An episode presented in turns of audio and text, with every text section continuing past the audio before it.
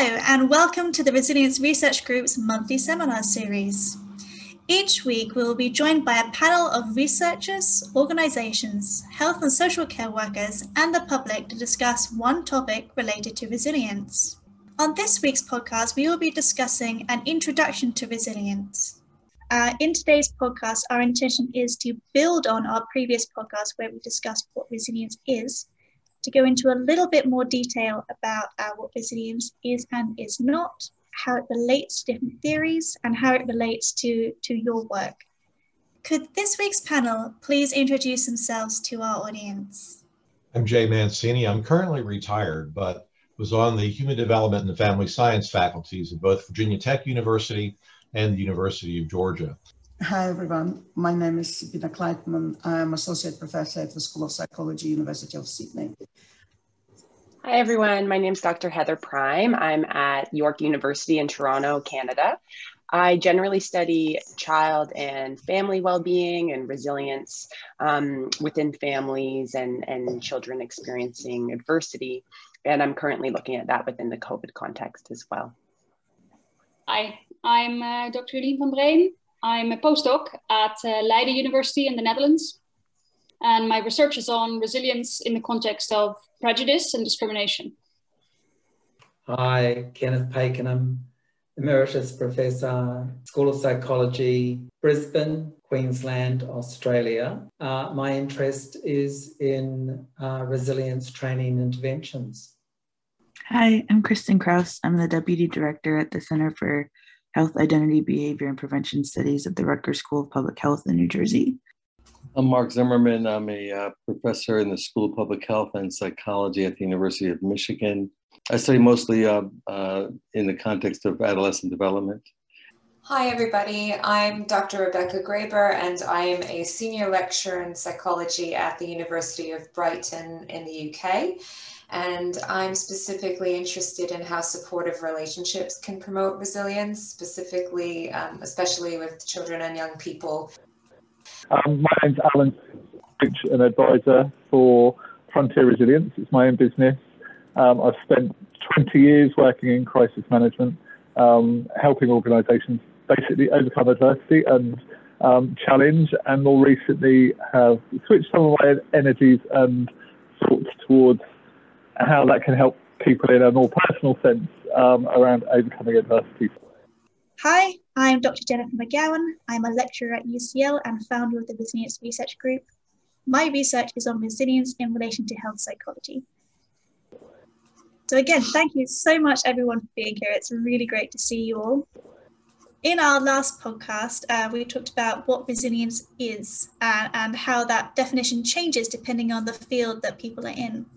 What we'd like to do today is start by going into that in a little bit more detail.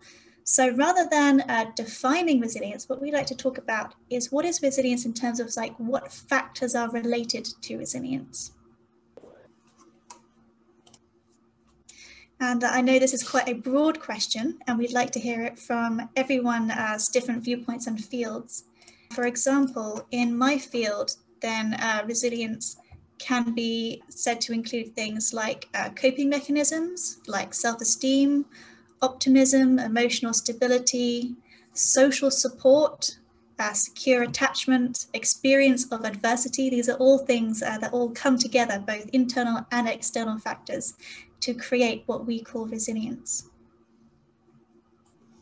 I we typically look at resilience together with adaptability, and we look at adaptability as the ability to successfully adjust to the changing nature of the environment, challenging nature to the environment. And I find it's very difficult to separate uh, the traditional measures of, of resilience with the measures of adaptability. They always converge to the broader factor.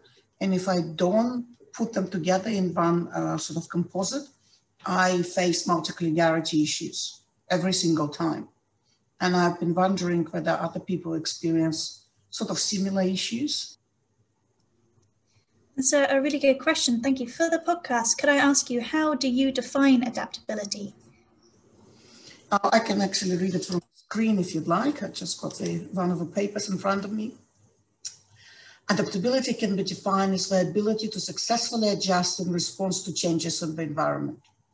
Um, pretty much as it is. And they look at it in the academic context, and now they looked at it in the context of the um, COVID.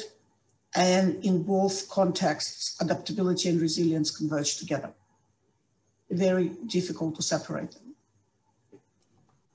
They sound like quite similar definitions to what we uh, talked about in our last mm. podcast. I think two things. One is that um, instead of saying factor, I'd actually use the term mechanism along with some other researchers in the field and thinking about what contributes to resilience, uh, which maybe sounds like a bit of a nitpicky thing, but um, the idea would be that these are all components that are part of a wider process and unfold over time and interact with other mechanisms. Um, they're not being a simple recipe for resilience. Um, so, so with that in mind, I would think that some of the things that um, in my area of research, looking at children and young people and who are, who are facing really broad um, forms of risk from socioeconomic adversity or their identity uh, their identity being one that's threatened in various ways or cultures of substance misuse. We see there are a lot of social um, mechanisms for resilience. So social support as you mentioned um, the ability to cope, but not just cope as an individual, but to cope within their relationships and through relationships that encourage good coping behaviors.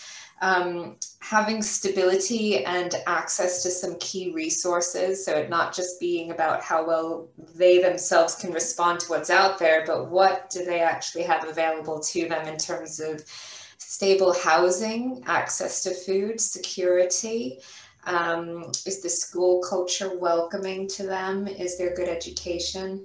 Having good parental and caregiver support or monitoring? Um, having a secure attachment with somebody, ideally a, a, parent or family member, but not necessarily. And so thinking about those in, in terms of um, lots of different mechanisms that interact and then I think when you delve into the specific risks that individuals face, there's going to be mechanisms that come up that are really relevant to those those challenges. Yeah, I really agree, Rebecca. You know, just what's standing out is the dynamic nature of resilience um, and the interconnected nature of it. Um, when I'm thinking about children and families, I'm thinking about, you know, the resources that they're coming with prior to a, a life challenge and um, you know those sorts of um, building blocks that are uh, that are built within families in terms of the strength of relationships within a family um, and other other factors but then also what comes up during the um, challenging time and how how families can um, join together to to learn and grow from adverse experiences um, and thinking about factors, I really like how you talked about thinking about mechanisms rather than factors. I, I feel similarly about that. And, um, you know, even just thinking about some of the factors that we look at, they're so interdependent on one another that it's hard to tease them apart. So I would be thinking about, you know, thinking about maybe predispositions that that we as humans come into the world with. Maybe some of us are more reactive um, physiologically or emotionally reactive to stressors. Um, that can be a risk for for a child.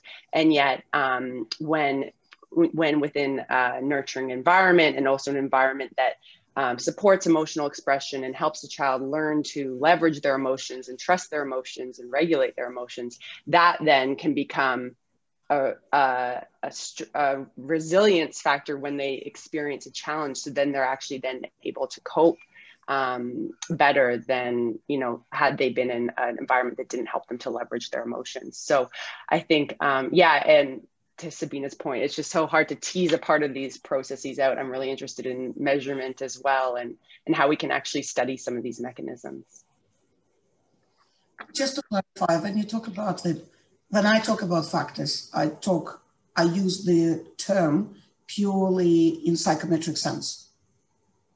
Um, that does not, it's not mutually exclusive to the word processes or to mechanisms. I'm just talking in terms of a, it's just a terminology which is used in a particular analytic techniques, data analytic techniques. Mm-hmm. Yeah, and I think um, yeah, when I when I'm using the term factor, I'm thinking more, you know, um, I don't want to say variables because that that implies measurement as well, but um, considerations, things that might contribute to. Um, I'm not thinking of it in terms of a measurement um, approach. Yeah, I actually don't think about it as factor. I thought exactly what you meant was a factor in the psychometric sense. To, to me, that um, kind of uh, relates to this idea that it's a trait, and I don't I don't believe it's, it's a trait. And uh, I think I watched the first discussion, uh, Jennifer, and I think there was a general agreement that um, of not thinking about resilience as a trait uh, for several reasons.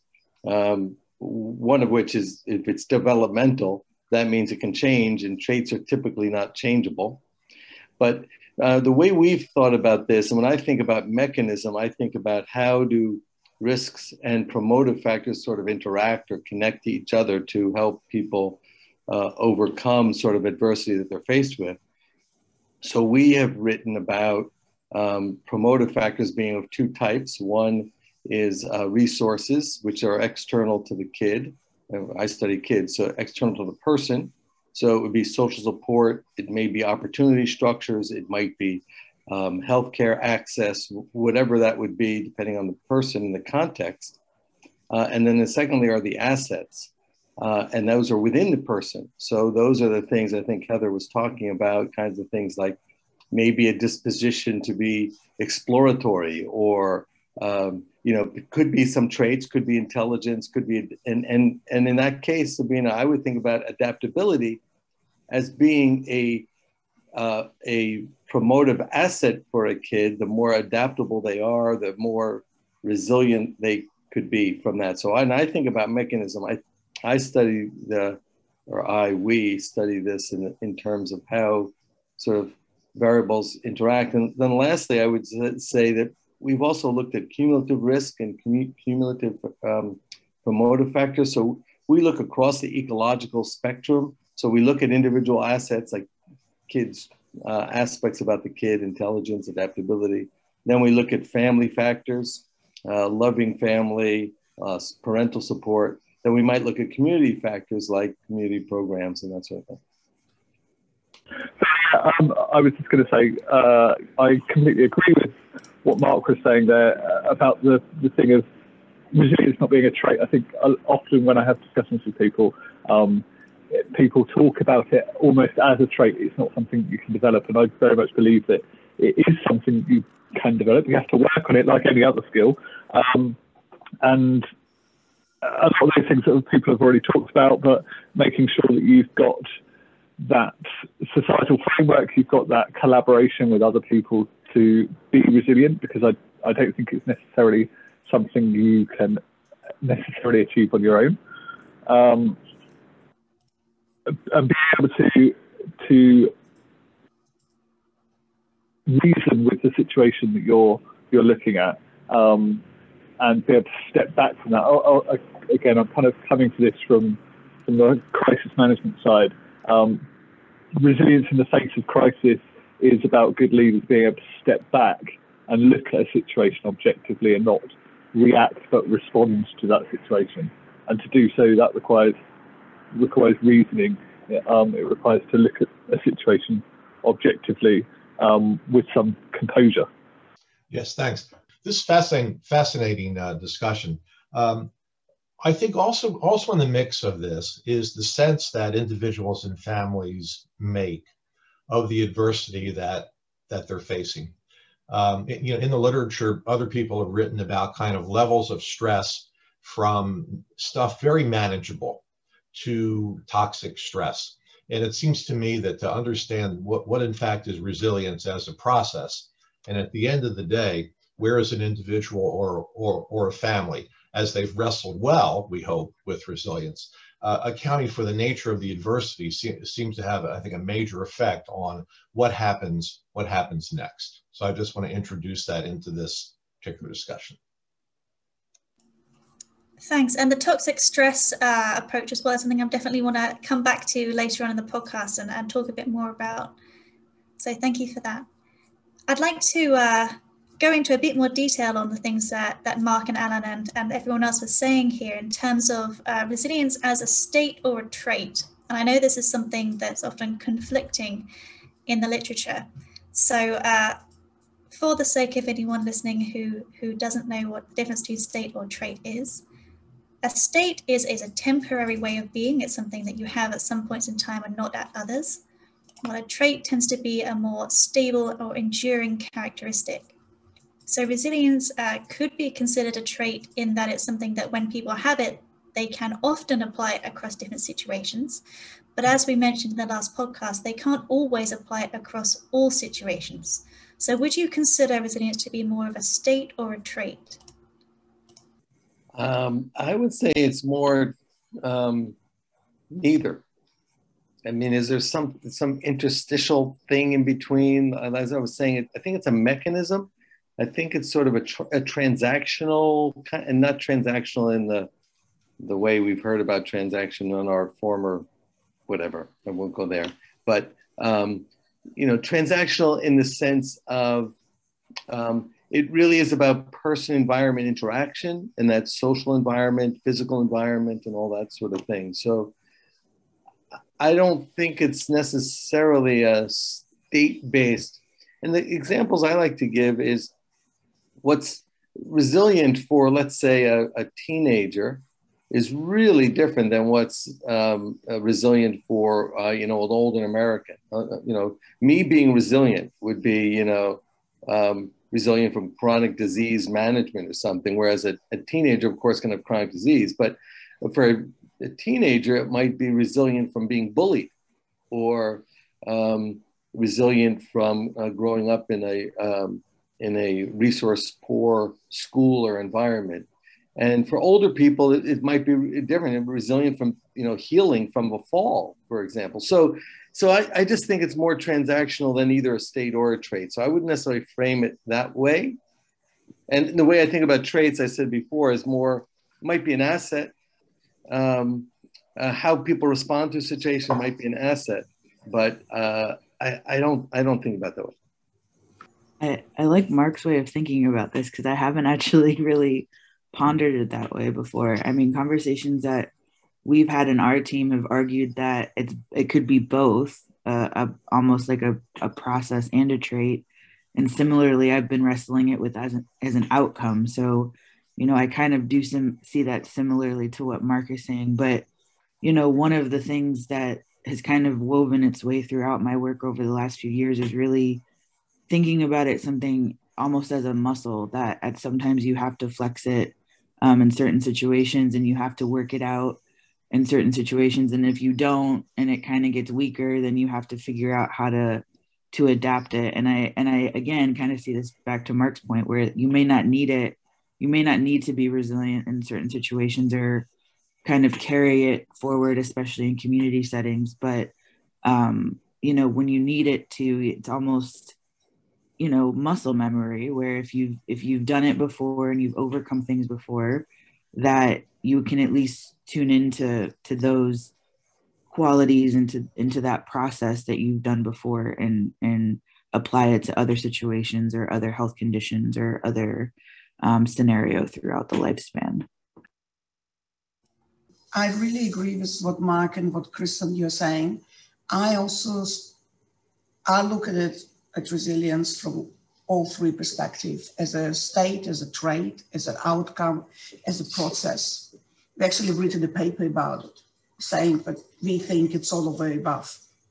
And um, we looked, the, now the factor which emerges, emerges for us from all the different combination, we call it the uh, uh, resilience resources factor and it's a combination of many different resources. And as mark was saying intellectual resources some some something from personality. But what we discovered during the covid fascinated me because we discovered the uh, people's metacognitive awareness of how their resilience grew through the experience of pandemic. And that was an outcome. That was an outcome of going through this experience. And what we saw, and that's the paper which we hope to submit very soon, what we saw is that that um, new, for us it was a new, I've never read anything about metacognitive experience of metacognitive growth, oh, of sorry, resilience growth. And, uh, but that factor was predictive of mental well-being. And we did, uh, we originally discovered, uh, looked at it on a sample size of about 500 Australians. And then we replicated it on another sample of 2,000 Australians, of about 2,000 Australians, uh, separate sample. So it wasn't a fluke. And um, this is certainly evidence that it is a, there is a resilience related outcome, is what Chris uh, called a muscle. And for some people, that muscle was stronger compared to the other uh, people, and that flexing of that muscle was very good for people's mental well-being.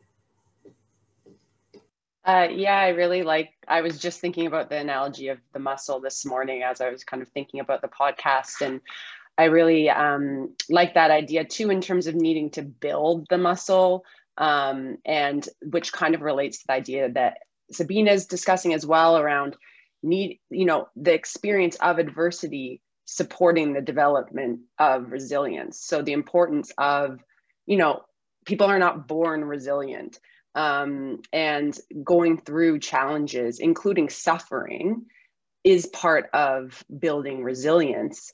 And um, I think that you know, it kind of, I sometimes take some issue um, around the idea of kind of bouncing back because it involves this kind of automatic um, reaction to stress or suffering or stress or adversity. And I think that um, it lacks that nuance of this process, which um, you know, I don't, it, kind of linking to your question around state versus trait, I think you can be a, in a state of suffering or despair or you know at the worst part of your journey through grief or loss and that's still part of the process of resilience of building resilience so um, I, I i think it's really hard to take a snapshot of resilience because it is such a dynamic process um, both within one single adversity, but also as you experience more and, and it, it becomes a cumulative experience. Thanks. That's all so interesting. And yeah, I think there's a real tension between there being elements of resilience that are trait oriented and state oriented. And methodologically, we often have to stop and take a snapshot in a moment in time and sometimes that snapshot is going to be very, very accurate, very valid. Um, and sometimes it's really just an imperfect striving to capture something that's happening. And, you know, in terms of statistical techniques, there's so much that, you know, the last even 10, 10 20 years is moving forward with that. So perhaps that will be something that, that changes.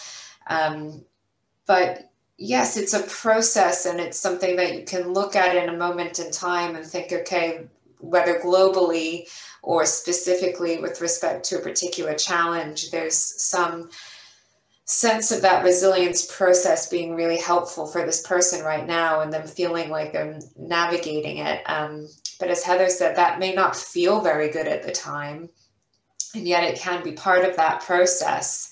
Um, and I, equally i find a lot of trouble with that idea of bouncing back because i think that also really does a disservice to um, all of us going through difficult times that you the idea of resilience is, is one of building and so why would you go back to whatever there was before even if there are aspects of that that you dearly wish you could return to um, it is a cumulative growth and movement through time.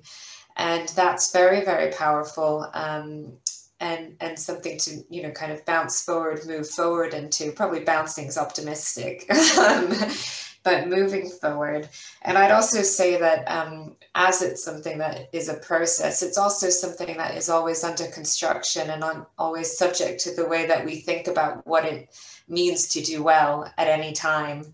And we can have a lot of agreement on that or it might be that that's really contested and maybe even that that's subject to us trying to to put labels of uh, well-being on things that that perhaps aren't. So for example the um, you know saying about emotional reactivity it's clear that um, within society and, and even in different countries different cultures there's different ideas about what emotional reactivity is appropriate to express what emotions would be appropriate to feel at a given time and that can also be reflective of some of the adversities that people are facing, um, that maybe anger is not seen to be an appropriate emotion, even though that can be a very resilience promoting emotion for people.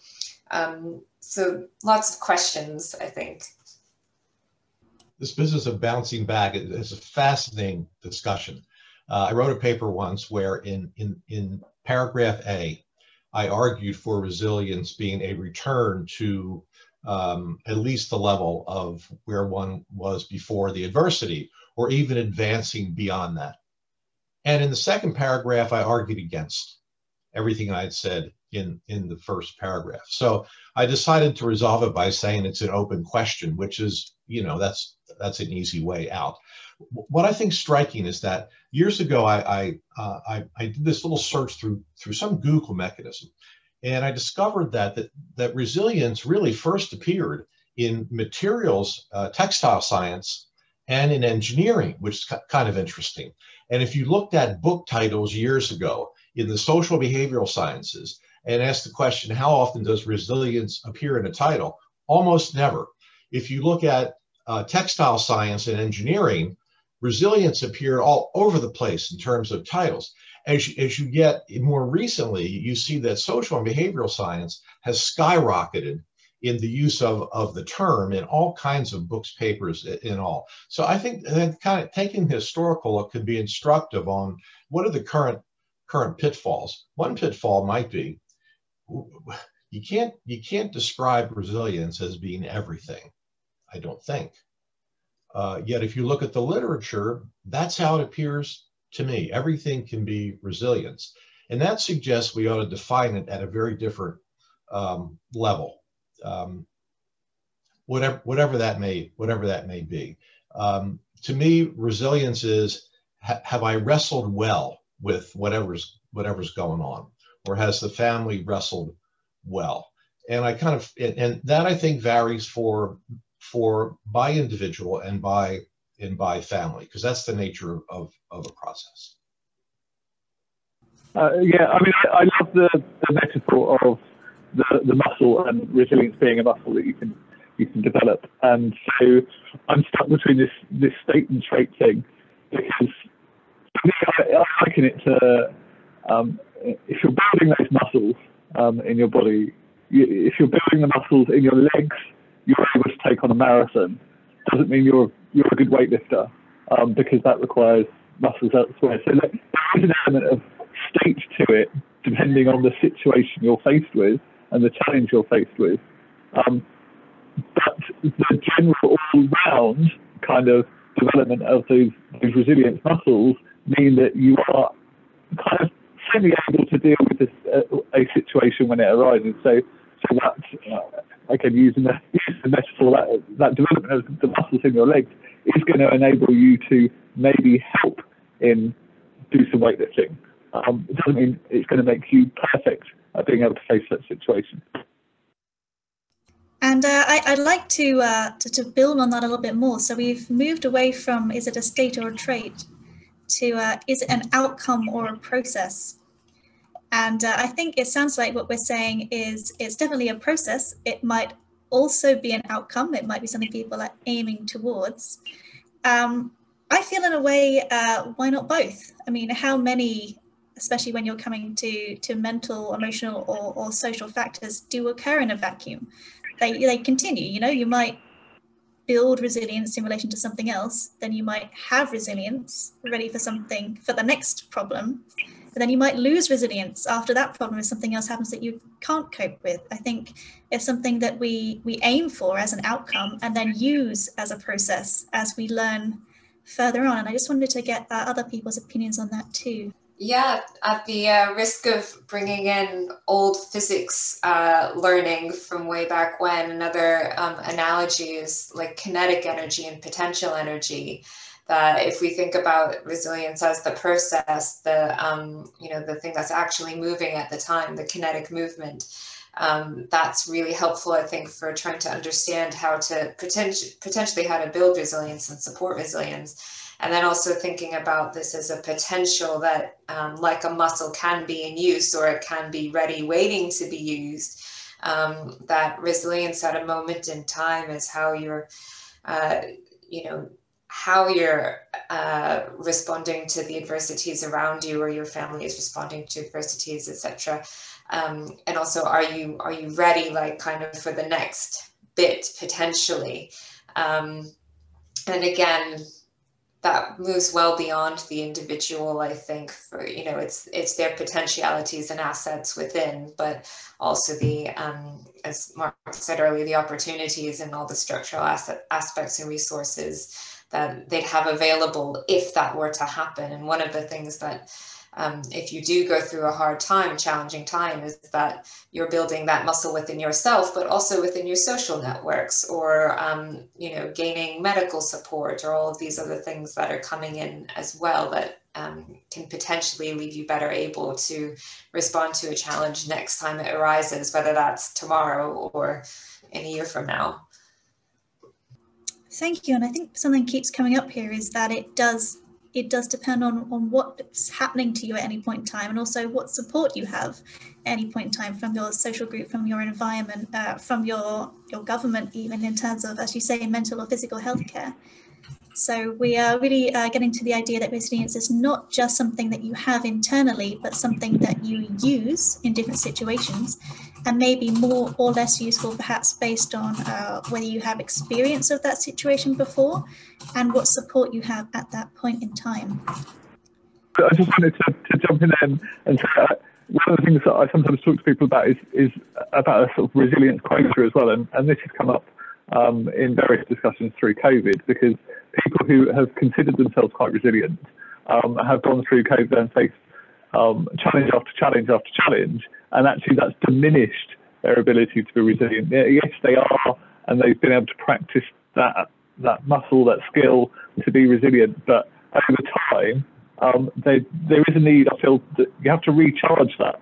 Um, it can't just keep being pushed at um, because otherwise it breaks.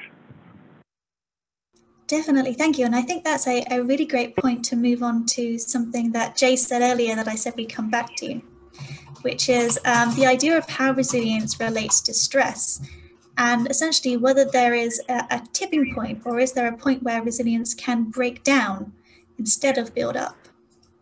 So some of the stress models that resilience has been related to is, for example, um, the toxic stress model, the idea that if you experience a lot of stress over a long period of time without a break, then your body essentially starts to break down both both physically and mentally. And, and that lack of of pause where you can collect yourself and build resilience means that instead you you decline uh, physically and mentally and therefore resilience uh, cannot develop um, I'm, a little, I'm a little aware of the toxic stress model. I, I, had a doctoral student actually did a dissertation on that very topic a few years ago.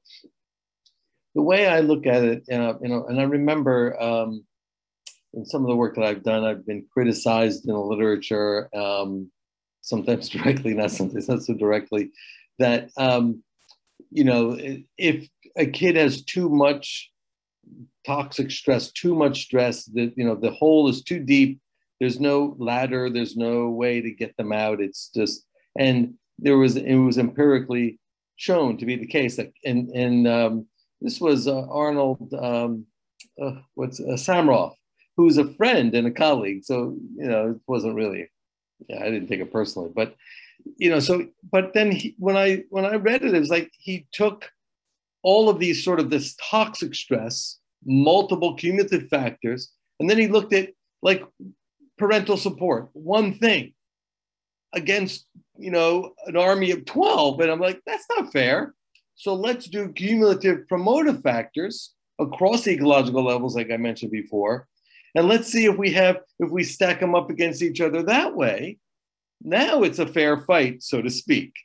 And um, what we consistently have found in several papers is that cumulative positive factors can counteract cumulative negative factors. Now, that doesn't mean to say, you know, um, some people get beat down so far that it is hard to come back and they don't. But it, it, it's just a long way of saying that um, I, I, think yes, toxic stress. There there certainly could be breaking points, and that that example of the of the physical sciences. I think I, I looked up through science years ago, and it actually comes from physical science, and it's how how much a material can take a pressure before it actually literally breaks. Like glass is very brittle and does not have any resilience give. Whereas uh, her, um, earthquake buildings now, like in Chile and other places where there's lots of earthquakes, you know, they sway. They, they, they don't they don't crack in the in the sway. And so, anyway, it, the way I think about it is, yes, there's no question. One thing could put us all in a situation where it's really hard to bounce back. Um, but when we look at toxic stress, I think we have to look at I don't know what it'd be, promotive strength. Um, you know, how many supports do you have? How many people are reaching down to help that kid pull out of that hole that they've been dug into, so to speak? And so uh, I think we have to think about, if we think about toxic stress, we have to think about other other factors as well, uh, and multiple. Um, so I don't know if, what would be the opposite of toxic, toxic stress. Can I just say one other thing? And I saw this a couple of hands on. One of the key things for me about resilience uh, really comes back when I was reading uh, stuff by Sir Michael Rutter. Um, and I've always been driven in my research and my work and my view of the world as um, it glass being half full. Not something doesn't mean I'm an optimist, but the idea of looking for what's positive in people's lives and trying to understand, you know, how how that works. Because we tend to look at risk, we tend to look at bad things, and we tend to try to fix them. And that's clinical medicine. Uh, and that's not a bad thing. We need somebody to fix a broken leg. We need somebody to, to fix somebody who is really suffering some serious outcomes of like PTSD. So I'm not criticizing it, but we don't spend as much time thinking about what are the positive things in kids' lives. And I like to use the and, and another example of if, if you know there's lots of poverty in a lot of cities. And you go into these places, and if poverty predicted 100% how you know terrible things might be, you wouldn't see positive things there. So there obviously is other stuff going on. And so I, I think about resilience as a way of thinking about what's right in people's lives rather than what's wrong in people's lives, and then try to use that those rose-colored glasses to kind of think about toxic stress and everything else.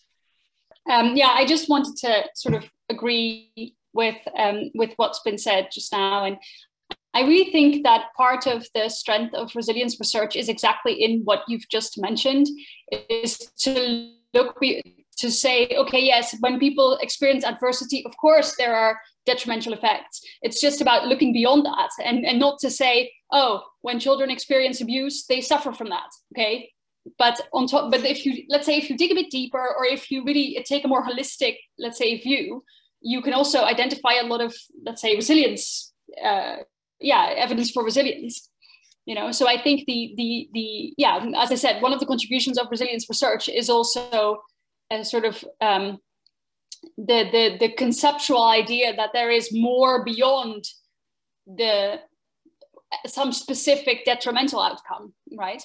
Um, so that is uh, yeah that's sort of kind of an uh, aside from the empirical side of you know i often feel like it's not um, so it's it, it's not so relevant to identify which specific behavior constitute resilience in a specific context but rather to to look at that as a yeah as a as a maybe a, a broader cluster of of um, outcomes or behaviors. You know perhaps a child is suffering at school but still has very good i don't know a very supportive friendship group. Um, so it's not it's not about saying okay this is resilience and this is suffering but rather a yeah an integrated uh, view i would say Yeah, I really uh, I'm enjoying this conversation, and um, you know, to Marc's point, I you know I'm trained as a clinical psychologist, so I come from a long line of training of kind of deficits and disorders, and I feel optimistic about this conversation. And just as I get more uh, involved in resilience research, so with that perspective, I come, you know, I, you know, I I've seen in um, research around cumulative risk and how we see these risks do often cluster together um, and that there's kind of this um, it, once you have one two risks you're more likely to have more and so on. And then that clustering of risks puts you you know tips the scales this one way. So i, I love this idea of a cumulative positive experience. And i'm just curious this is a question uh, to Marc but or, or anyone who might have the answer is is there what does that look like? Do we know about um, how positive experiences or factors operate within a cumulative risk? So, in, in high risk um, populations and vulnerable populations, impoverished populations where we know they're experiencing a lot of risk, how common is it to, is, to have multiple um, positive factors as well? Um, and because I do think there's probably a dearth of information about that. I granted I haven't looked for it, but I'm really curious about that because I think it is a really different way of looking at things, and I like this kind of you know army of 12 versus army of one. That's how i've read the literature too and and is it for lack of measurement and looking for it or you know what does that look like? Um, i'm just curious. So marcus you were called by name. Do you have an answer to that? Because i was called out. Um, yeah, I mean, we have a few papers, uh, several papers. Actually, the very first paper where we did the cumulative risk, I happened to be working with a European who was here um, doing a postdoc, uh, a Polish man. Um, and uh, Krzysztof is his first name, but if I say his last name, I'll just butcher it. So, but I'm happy to send you some papers to kind of give an example of how we thought about it, looked at it. Um, you know, and I work in Flint, Michigan mostly. Uh, some of that research is coming from out of Flint, Michigan, and Flint is uh, one of those classic examples. Well, Heather, you know about Flint because we're in the same part of the world, right? I mean, we we have the same First Nation people and the same invasion of all of, of white people and stuff. But I mean, because we're just across the river from one another.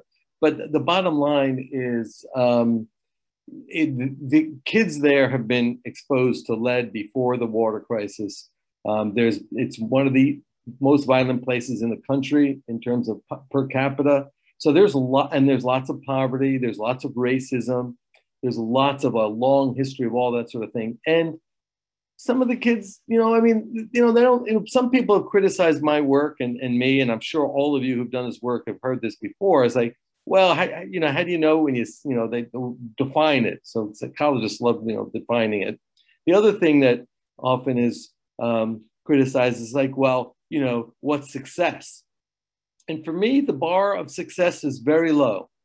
The bar for success is not going to prison, not, you know, is getting a job. It's it's just it's just working in the shoe store it's paying taxes and you know buying a, a, small house and having a family. And it's it's not like being you know the ceo of a company or a president of the united states or you know uh, ambassador to denmark. You know it's success is just you know surviving and, and having a somewhat happy life and you know and and supportive people around you.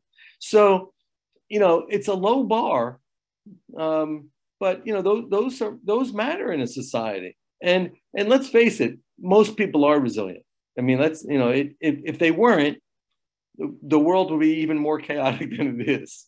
So i just thank um, you. I'm going to jump in because i that i was asking of out of curiosity and optimism. So i don't hope you don't feel called out. I i'd love to read the papers. So thank you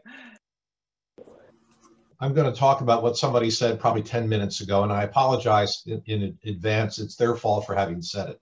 So, what, what folks are pointing out is, is that in, in a lot of disciplines, and, and what I study, military members and families, there's been a preponderance of focus on what's bad, what's wrong, what the problems are, what the deficits are. And Marc spoke to that, and others have spoken to, to that. Um, what we've been trying to do in, in studies of military members and families is, in fact, look at uh, the, the intersection of vulnerability on the one hand and resilience on, on the other hand. And that's that whole notion of saying at the same time the glass is half empty, it's also half full. Uh, and so in, in the military family literature, we're really trying to shift that, that focus because it's been a dominant uh, deficit focus for a very long time and and, it, and it's it's had uh, very negative implications for military members and families and their and their well and their well-being. Um, the other thing I wanted to mention ever so briefly is on, and this is way back on on the toxic stress uh, business, is that uh, toxic stress examples are like intimate partner violence, child abuse, persistent uh, poverty, the, the heavy duty stuff. So re reflecting on what's, what's the nature of resilience and what does it take to wrestle well with adversity. In terms of toxic stress, you need a different set of tools brought into play. Uh, and, and so, for example, if you look at child abuse or intimate partner violence, you not only need a different kind of social support group for families, but you need the intervention of formal systems, agencies, organizations, clinicians, and and all the rest. And so, it, so in trying to connect kind of the early talk with the toxic stress business, um, you know, what's the deal with toxic stress? It is typically the kind of stress that an individual on their own first has little say about. And so as a result, is really, really hard pressed on their own, his own, her own, the family's own, to really wrestle well with toxic stress. Thanks also just thinking and reformulating as listening to this fascinating conversation. So, um, I, yeah, again, just picking up on a couple of different points. One, again, I, I want to echo what other people said about the fundamental optimism I think there is in this kind of research without dismissing the challenge um, that's within that, but putting it at, as a counter to a deficit model. Um, I think I, I just, again, I'm not going to promote my own work, um, but I've just uh, handed in a book chapter looking at resilience interventions uh, with children and young people, and Jennifer kindly shared uh, uh something to go into that. Um, and I think that we haven't yet, as a discipline, um, reckoned with taking a resilience-based approach in the big studies, like the big ones. So um, I've done also a drop, in, you know, the kind of study where you take a small mechanism, in my case it was friendship, and look at how it stacks up against socioeconomic inequality. You know, something really easy like David and Goliath stuff. And I found a significant mechanism, which again, I think is quite amazing, but um, the the idea that I think there are a lot of studies that look at risks at different ecological levels and how that plays out at the individual. But looking at protective things at different ecological levels and seeing how that results in different resilience outcomes, I don't think we're there yet. Um, I think a lot of the studies have looked at different individual level protective mechanisms and followed those over time or individual and family, but not even things like individual, family, and school. So, what elements of a school culture or what community policies, what healthcare access policies, what do these play in for individual level outcomes over time? I don't think we're there yet in comparison to what we know about risks and that's definitely an area for growth. But I also see that in this conversation, there are people who will know much more than me about that. So please do jump in. And I think there's a kind of optimism in that because I think if you're looking across things at ecological levels, every way that you can identify um, something for change, even in the face of these toxic situations that people don't have much control about, I think you then always identify another way in to potentially uh, support that, whether that's supporting people at the individual level, supporting children or supporting their families, or whether there's something that you can do at a community level, state level, government level. And I think as psychologists, we can take active roles in promoting that and saying that, hey, actually, this thing uh, that doesn't look like it's psychology, it is psychology because it has such an impact on our well-being. Um, so that's my rant for. I just wanted to sort of follow up on the risk, resilience, positive, negative sort of um, issues that we've been talking about, because I think, I mean, we could even apply that to resilience itself, right? Does resilience as a sort of um, behavior or outcome or whatever, does that need to be positive? Because a lot of the work talks about, um, someone said something about supportive friend groups, um, any kind of other positive uh, uh, outcome. But I think um, there is also an argument to be made for other types of resilient outcomes that aren't necessarily, let's say, objectively positive, or at least not from the perspective of society or, or so. Um, so some of the research I'm doing right now, that's a new project I started. So I, I haven't, um, it's not very um, well developed, but um, it's on um, resilience in response to violence. So um, uh, child abuse is one branch, and then there's sort of more general violence. some of my colleagues are working on, on homicide and firearm violence. And so what does resilience look like in that context?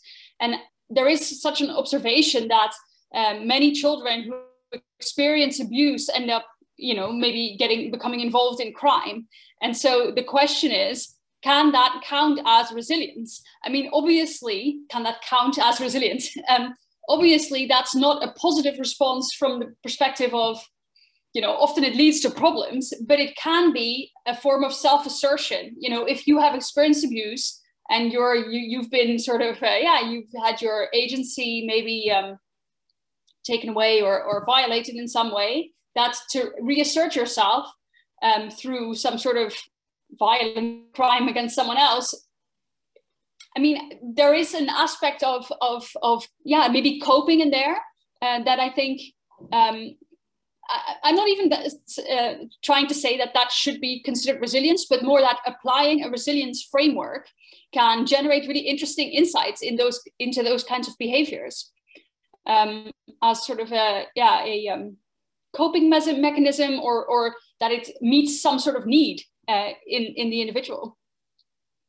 Think it's an interesting perspective, right? That that Jolene brings up because you know one of another argument that I, I'm making, and, and maybe Marc has seen this too, being in the field of public health, is we like to focus a lot on what people do wrong and what people are bad at or what they're struggling with and to me incorporating resilience is is it seems like a bare minimum of like what can people actually do well? How can they respond to things? Why like especially again within public health it's you know we're always trying to figure out how we can overcome these obstacles and overcome these barriers that people face in terms of healthcare access. And but why not focus on on what they can do well and how they are accessing it? And is resilience part of that right?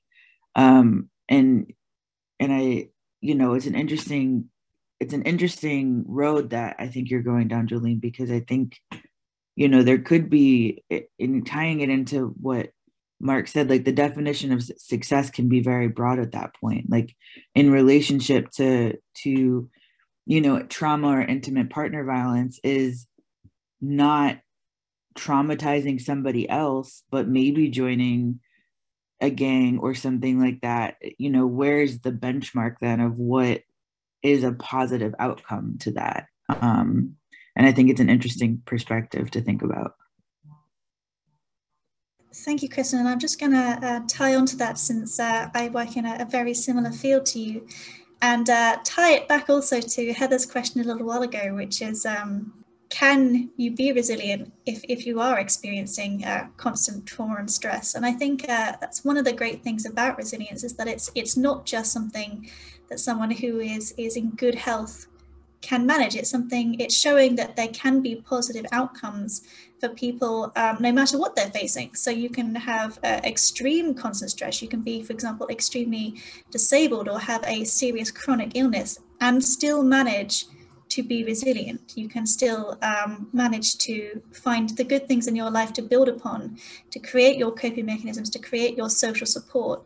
And have a positive outcome. It might not be the same positive outcome that someone in perfect physical health would be aiming for, but it is still positive. I mean, just having negative things in your life doesn't mean that you cannot be resilient, that you cannot enjoy life. I I um I think that there's such a I I'm really excited with more and more research that's coming out that's really exploring the question of what resilience is in a specific context. And I definitely think there's issues about, you know, at some point you have to recognize what it is and what it isn't. Um, but as you say, you know, resilience, if you have, or if you're living with a chronic illness, means something different to resilience in the context of surviving um, uh, abusive relationships. Um, and I think that as we continue to do that, it is going to that that in itself, that question of what is resilience in this context, that pushes back about the deficit model because the deficit model kind of assumes that it knows what functioning is, what well-being is, what mental health is, what physical health is.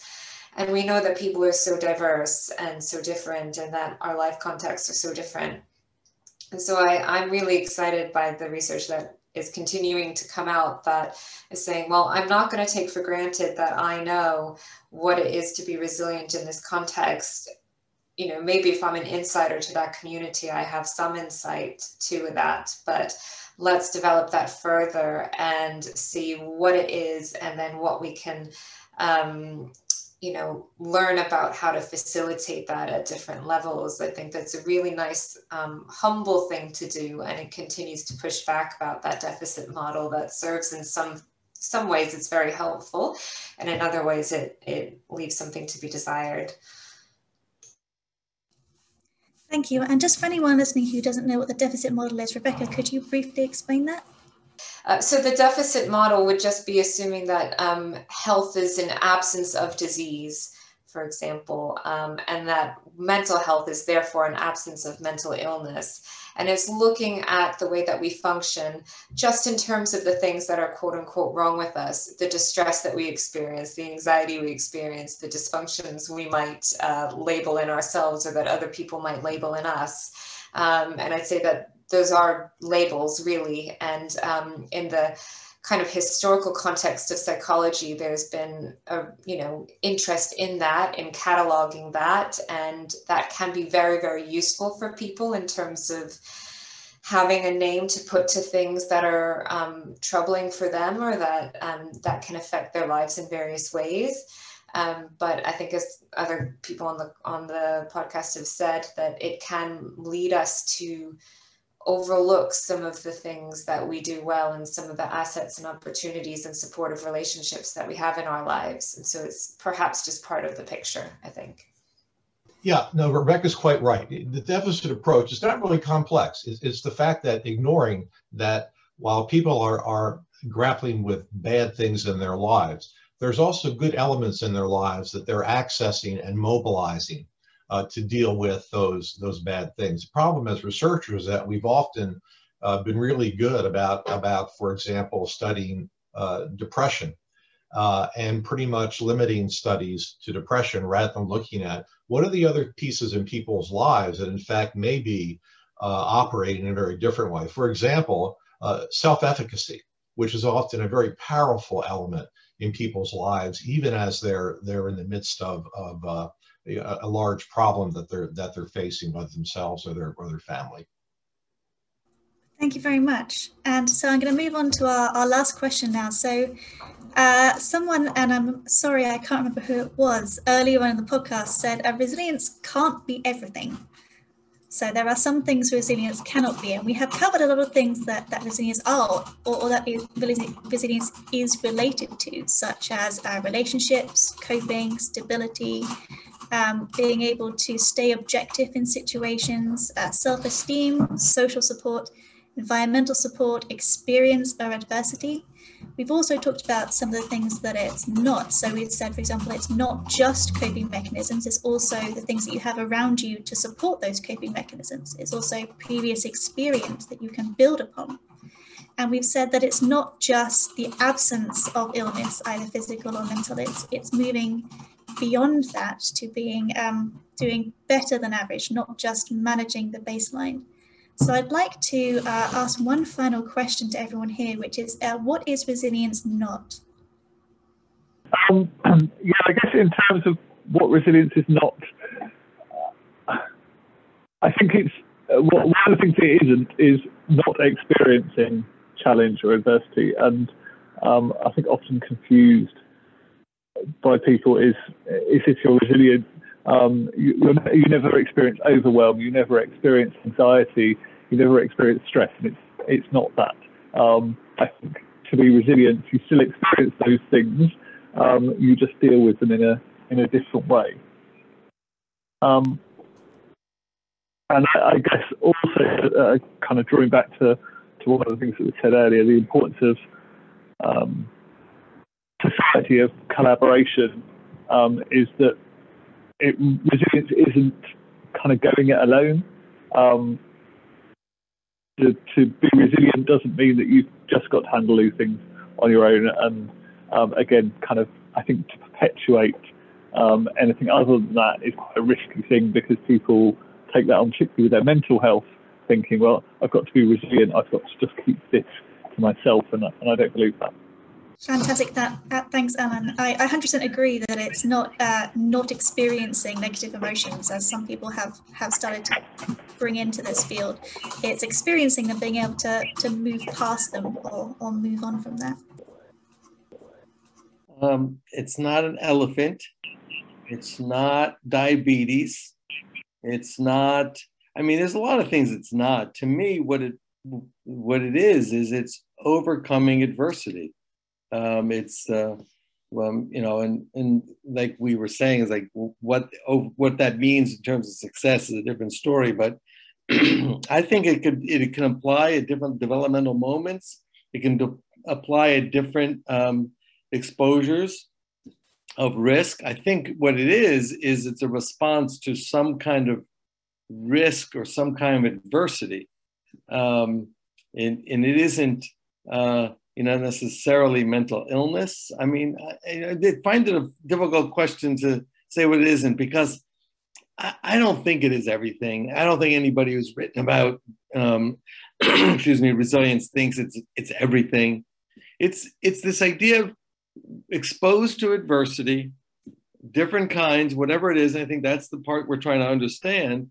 Is it's sort of not it's being able to bounce back or or to overcome or to somehow not be completely debilitated by those adversities that you're experiencing.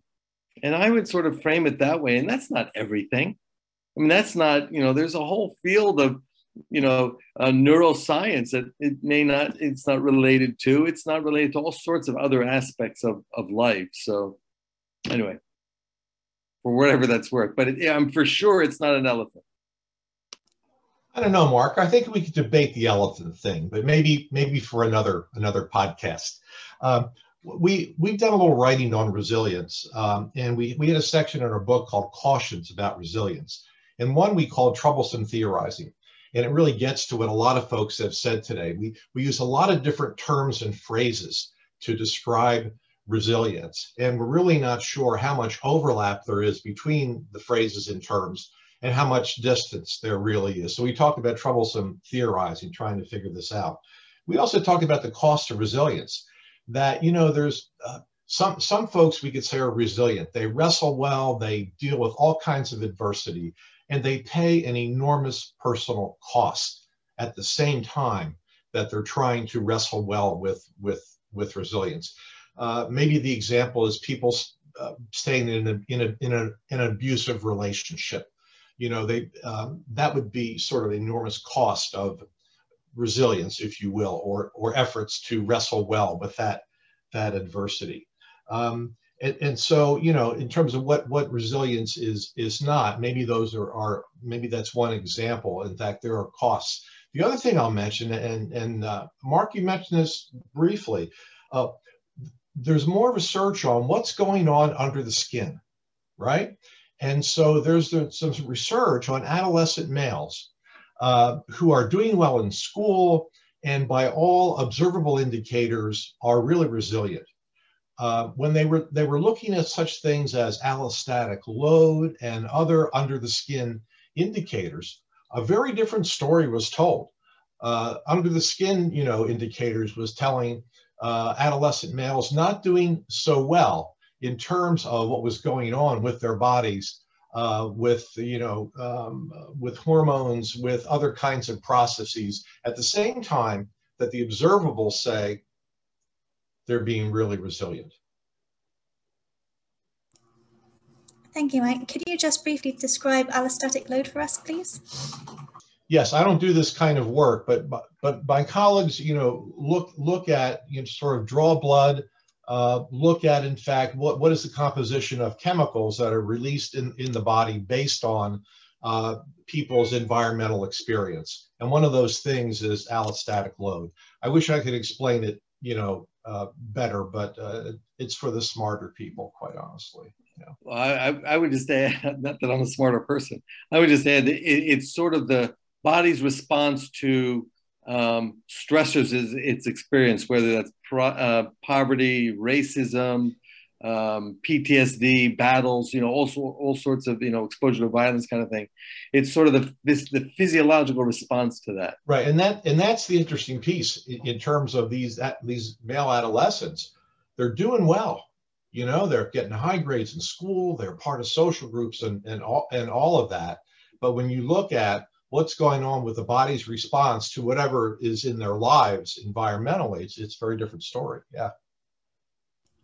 So it's about sort of levels of stress and what levels are, are helpful to people and at what point it gets pushed too far and you're, you've got too much stress and start to break down.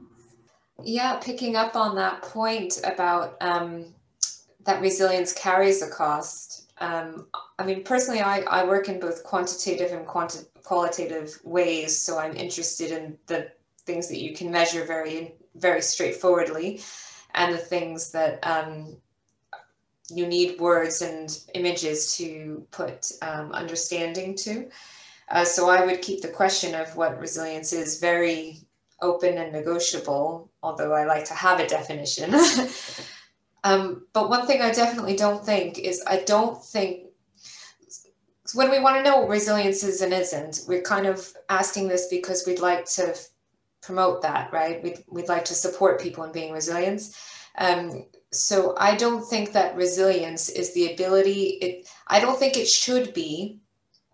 I don't think we should ask people to be resilient if that means putting up with things that nobody should have to put up with, frankly. And we might be looking at things that are really big and intractable, or they might be things that are really like easy to kind of manage, um, that whatever the risk and challenges are. But when you look at things like socioeconomic inequality, when you look at racism, if you're looking at abusive um, situations, um, nobody should have to be putting up with those things. And so resilience should not be the ability to put up with continual insults to yourself in that way. And when we're thinking about what resilience is, I don't think that's what we're ultimately aiming for.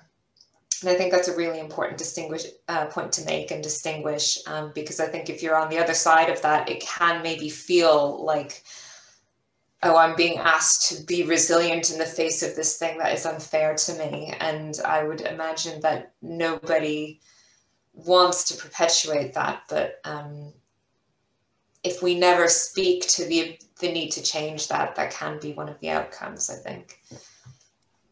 Yeah, and I think uh, Joe and Sue went into that a little bit in our last podcast when they said um, that resilience in some ways is is pragmatism. I mean, ideally, what we'd like is for people not to have to experience this stress, but since it does happen, it's it's helpful to look at how to help people get past it.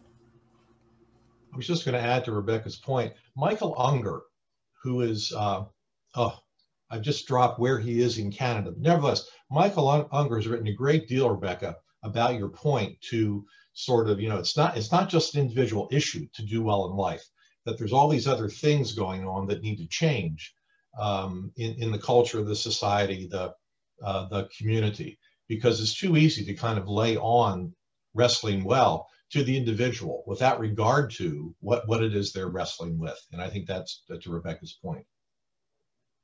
Thank you. And uh, thank you to everyone for being here. And thank you to our, our listeners as well. And that's all we have time for today. But do join us at our next podcast where we'll be talking about uh, COVID and individual level resilience as well. So, once again, thank you very much to all our speakers for being here.